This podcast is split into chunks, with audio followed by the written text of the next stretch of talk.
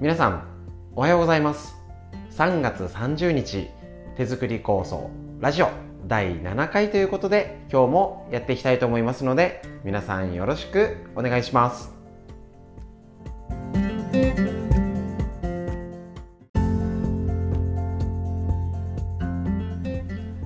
はいこちら春の手作り構想スタートいたしまして真っ只中。なんか草が少しいつもより早いような気もします、えー、こちらで高層会参加されてる方は、えーと、この後ですね、あのー、お申し込みいただいた方にはお送りいたしますしご自分で春を、ね、草を摘んで作ってる方これからが一番ねいい時になりますのでこの太陽の恵みエネルギーたっぷりのね、あのー、人間はただ寝てても光合成できませんけどこの春の新芽のピチピチの若い草の時のエネルギー凝縮したものこのエネルギーを受けて人間動いてますので生命活動しておりますのでぜひぜひこちらねしっかり酵素仕込んで半年揃えましょう。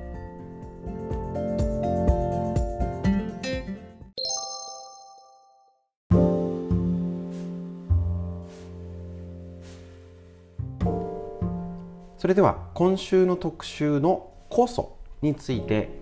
今日からちょっと順番を変えてね先に特集をお伝えします。またこちら参考文献。川村文夫先生の人類の命を救う手作り酵素こちらより。昨日第1回は酵素とは何か。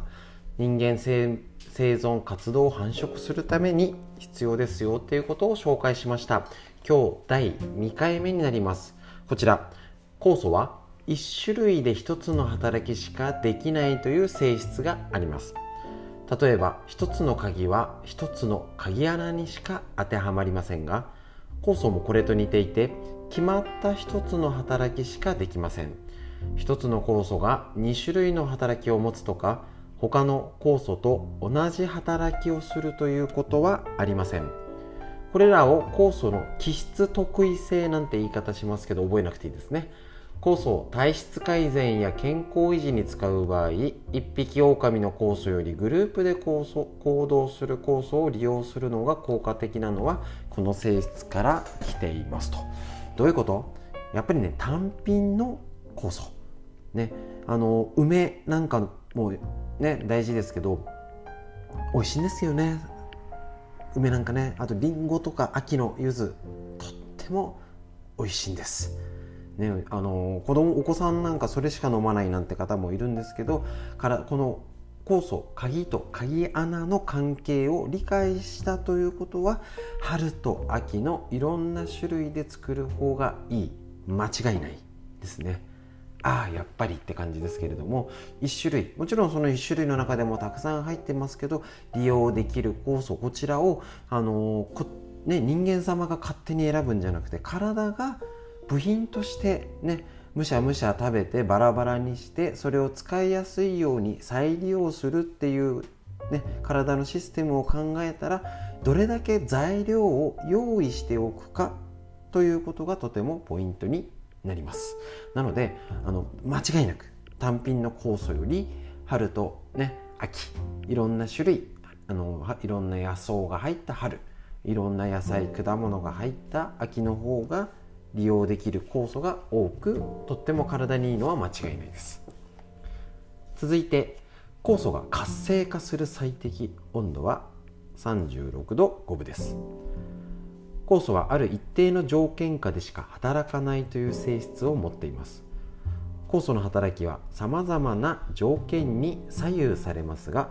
特に酵素は熱に弱いのが特徴です。50度以上になったら壊れてしまいます。しかし市販の酵素は食品衛生法によって加熱殺菌60度以上で30分煮沸が義務付けられています。食品衛生法の規定通りに処理をすれば酵素は壊れています。なので、えーと、市販されてる酵素には酵素が活性化した状態にはないっていうのは間違いないんですね。でそれを踏まえて今あの煮沸しないね生きてる酵素なんてまたすごいですよね。そういうの考えますけど形状の液体ではなくてあれどうやって固めてるんでしょうかね。普通じゃ固めらんないですしその状態をするって言ったらきっと余分なものが入っちゃってるのかなと思います。逆に冷やしすぎても酵素は活動しなくなります。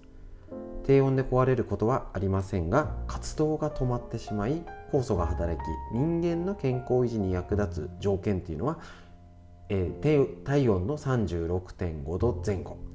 人体の pH が弱アルカリ性などになるんですね。酵素を体の中でうまく働かせるには以上の条件を上手に保つ必要があります。この条件を整えてやれば酵素は実にうまく細胞作りや触媒作用を触媒作用を最大限に発揮してくれるっていうことになります。なのでやっぱりね体を温めないと。絶対絶対絶対酵素は働きませんので気をつけましょう。なので今日2つご紹介しました酵素の基本、ね、たくさんの種類、ね、1つの種類では1つの働きしかしない鍵穴の関係。それと温度の関係ですね。なので春と秋たくさんの種類で作る。でもちろんそれ季節を守るっていうのが大事ですからね。梅を一年中飲む。りんごや柚子を一年中飲むは絶対にやめましょう。基本はその季節旬の春太陽に向かって伸びる草を使って春夏を過ごし太陽が沈む身の身のもの根のものででんぷんですね。溜め込む秋を越えて冬を過ごす。この流れを必ず間違えないようにしましょう。どんなに構造が体に良くてもやっぱり季節を守るっていうのがとっても大事になりますので春秋たくさんの種類で作る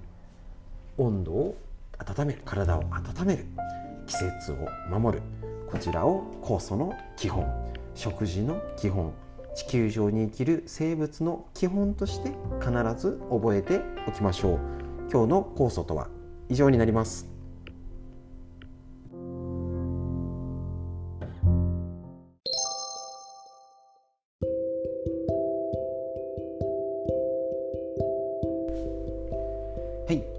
それでは最初に特集をやりまして、えー、とその後に、えー、と皆さんの、えー、とお便り、えー、と声の、えー、と紹介したいと思います、えー、と埼玉県の N さん。音声での配信ありがとうございます。10分ぐらいの方が通勤時間電車徒歩や車で移動中にも聞きやすいのでありがたいです。Apple Podcast の方が途中からでも再生できたり倍速でも聞けるので使いやすかったですということでいいですね。こちらの方がねとってもいいですね。でえっ、ー、とこちらまた東京都の、えっと、K さんですね、えっと、ラジオを聞かせていただきました、えっと、やはり LINE の文章より先生のお声を耳で聞けるのはとても心地よく朝から癒されています。酵素とは何かのお話は初心者の私にもとても分かりやすく私も誰かに話せるようになりたいと思いました。10分から15分ぐらいはちょうどよく朝家事をしながらコードレスイヤホンで聞いています。気持ちよく一日が始められそうです。先生もこれこれからもいろいろなお話をどうぞよろしくお願いしますということです。あの本当にあのラジオの方がやっぱ聞きやすさもうなんかなんでしょうね。もう1年間頑張って文送っててまあねダメじゃないんですけどなんか全然あの反響的には届かなかったんですけれどもね、あのー、あもちろんね参考になりましたってお声は届いてるんですけれども。なんかララジオはいいですっていう声が本当になんかたくさんいただいてとっても嬉しく思います。なんでなんでしょうね。声の方がやっぱりながらで聞いて何回も聞いててもねなんか届いた文章を何度も見直すっていうのはあんまりないかもしれないんですけどこのながらのラジオならもう一度聞こうもありですしねなんか適当にそのなんかの家事の時ウォーキングの時足湯の時なんかの時のながらでぜひ聞いてみてください。えっと皆さんの声の紹介でした。ありがとうございます。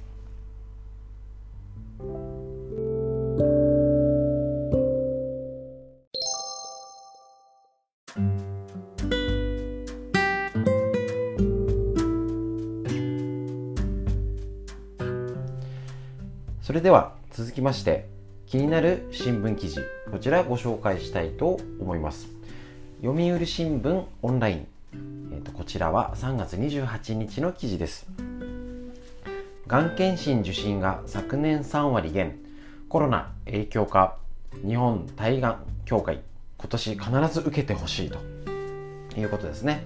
日本対がん協会は2020年にがん検診を受けた人が前年よりも3割減ったとする調査結果を発表した。新型コロナウイルスの環境感染拡大の影響とみられる。調査は今年2月から3月全国の42支部を対象に実施し32支部から回答を得た。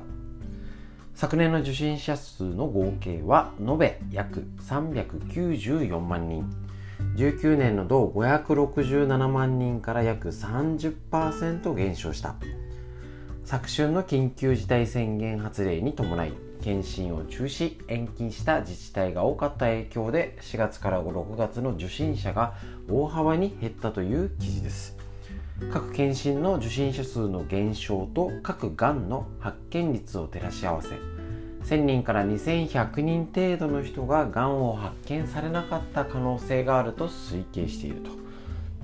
同協会は乳がん検診など間隔が2年に1回の検診もある。昨年受けなかった人は今年必ず受けてほしいという呼びかけだということです。ね、あのなかなか検診もねややったらやっただけ悪いのが見つかる場合もあるしきちんと受けら受けた受けなきゃいけないような方もこんなコロナ禍で受けられないいろいろあるようです。続いてこちら、えっと、日経コンピューター日経クロスティック。こちらの、えっと、インターネットの記事になります。状態化する在宅勤務に心身蝕むリスク。腰痛は最大1.5倍。メンタル不調も。2020年春以降新型コロナウイルス感染流行の対策として在宅勤務に取り組む社員の間に心や体に不調をきたすリスクが高まっている。身体面では在宅勤務の環境に不備があると腰痛リスクが1.5倍程度高まる。ということです。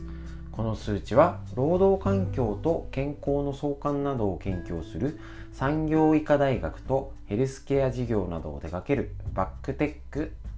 京都市が共同研究で導き出したということです。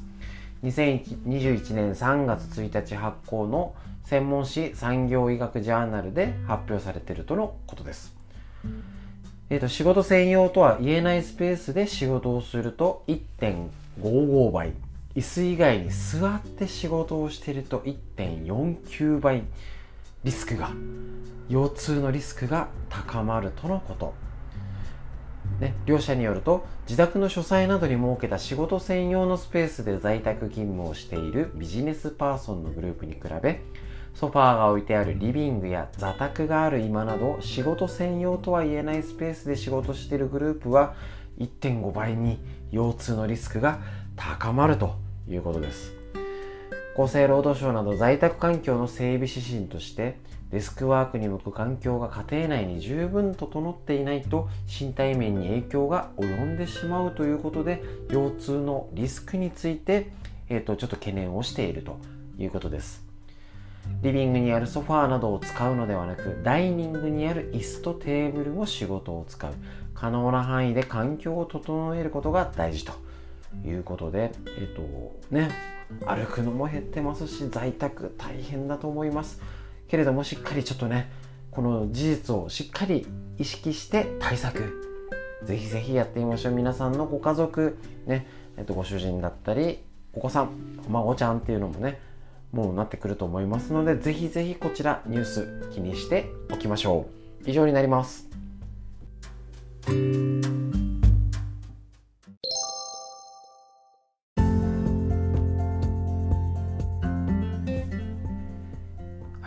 それでは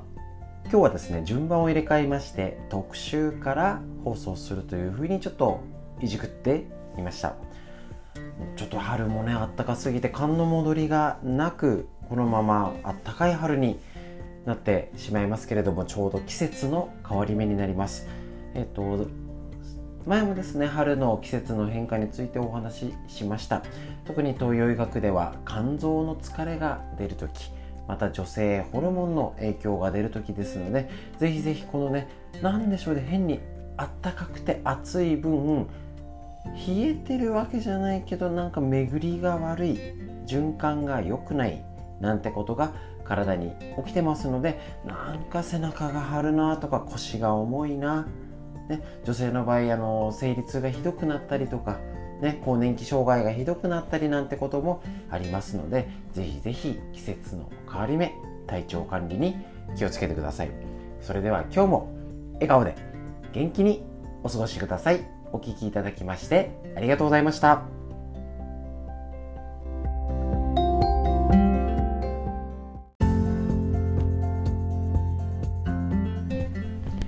皆さんおはようございます。3月31日水曜日第8回手作り酵素ラジオ始まります。本日もよろしくお願いします。